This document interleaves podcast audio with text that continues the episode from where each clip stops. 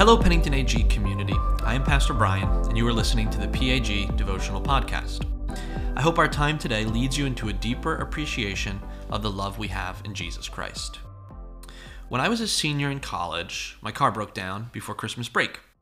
I knew I had to get home, but my 1999 Chevy Cavalier uh, had been through a, a real rough time due to my own foolishness and my own lack of putting oil in and coolant. I had blown a gasket and I was leaking coolant out of my car like crazy. My father told me I should get a tow home to avoid the car overheating and the potential damage of cracking the head on my engine. I suggested instead that I fill my car with a dozen gallon jugs of water and I pull over and refill my car every time it's starting to overheat. He shrugged and said, uh, That might work. It didn't. I got all the way back to my parents' home my father, who owns an auto body shop, looked at my car, popped the hood, examined it, and said, You cracked the head. Now, from the moment I had left college until what my dad said next was pure anxiety. I had just finished my finals. I had not done as great on some as I had wanted to. Uh, Christmas was coming. My car was dying. I just wanted to get home. I had made a stupid decision and I was afraid of how my father would react to that. I tried a risk and it backfired and I was ready to begin my Christmas vacation with a lecture from my dad. But it didn't. My father looked up from the car and he said, Okay, it's cracked. Let's fix it. We have a month to do it before you go back to school.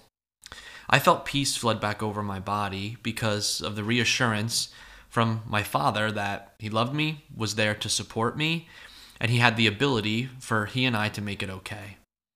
In John 14, we see a moment of Jesus reassuring his disciples that while the current moment or the current mood may bring them anxiety, because of his love and his ability, they would be okay.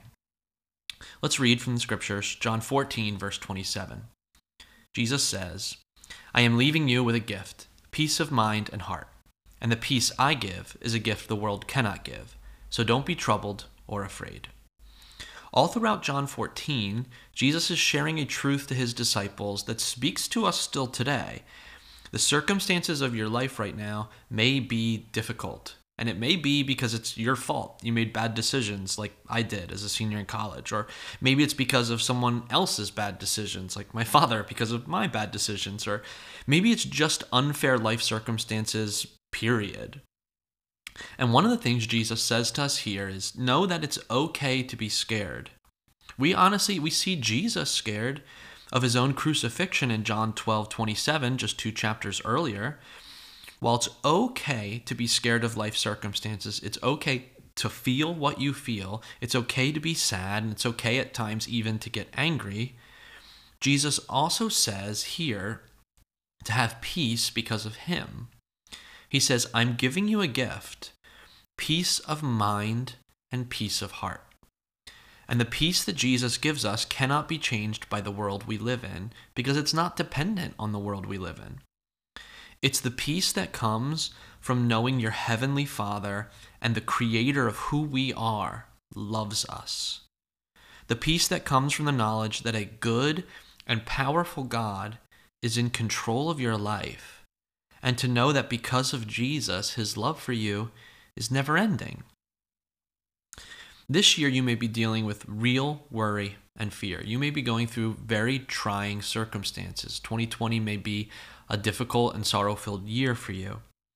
In John 14 and in the rest of the Gospel of John, you're in good company when you grieve. You're in good company when you don't understand what God is doing. You're in good company when you are afraid. The disciples are scared. Jesus, as we said, is scared of his own death and torture. And Jesus keeps telling the disciples from John 14 on out, it's going to get worse. He says at the end of this chapter, the enemy is approaching. He tells them, I'm going to be leaving. And then Jesus dies, and everything is up in the air, and they're worried and scared. But in this verse, Jesus also tells us that while in this world you may have trouble, while this may be difficult, he tells them also that the peace he gives them cannot be changed or taken away by these circumstances. In Jesus Christ, we have the peace of knowing our Heavenly Father loves us and is for us. In Jesus, we have the peace of knowing that God, the creator of the universe, is in us and with us through all things. And in Jesus Christ, we have the peace knowing that in the end, in the ultimate destiny of eternity, all things will be made right in Jesus Christ. He took all of the chaos of this world onto his shoulders on the cross. And by his resurrection, he promises us that there is hope in all things. And so, encouraged that in John 14, Jesus tells us to have peace of mind and heart. The circumstances you see will not define your eternity, and God is for you and not against you. And so, I want to close this time together by giving you an opportunity to invite the peace of Jesus into your life. And so, take a moment and breathe deeply and slowly and begin to reflect on the things of your life that are taking your peace, the things that bring you anxiety or fear. What coming up are you worried about? What maybe from the past are you struggling with regret on? And take a moment and hand them over to Jesus. Say, Jesus, take this anxiety from me, take this fear from me.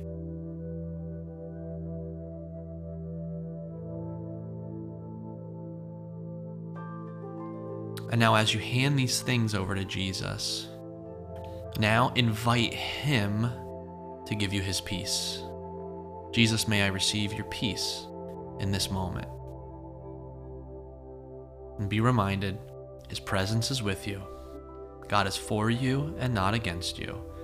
And through Jesus Christ, you have the everlasting love and life of the Father and God the Creator. May God bless you today, and may the peace of Jesus rest on you this week.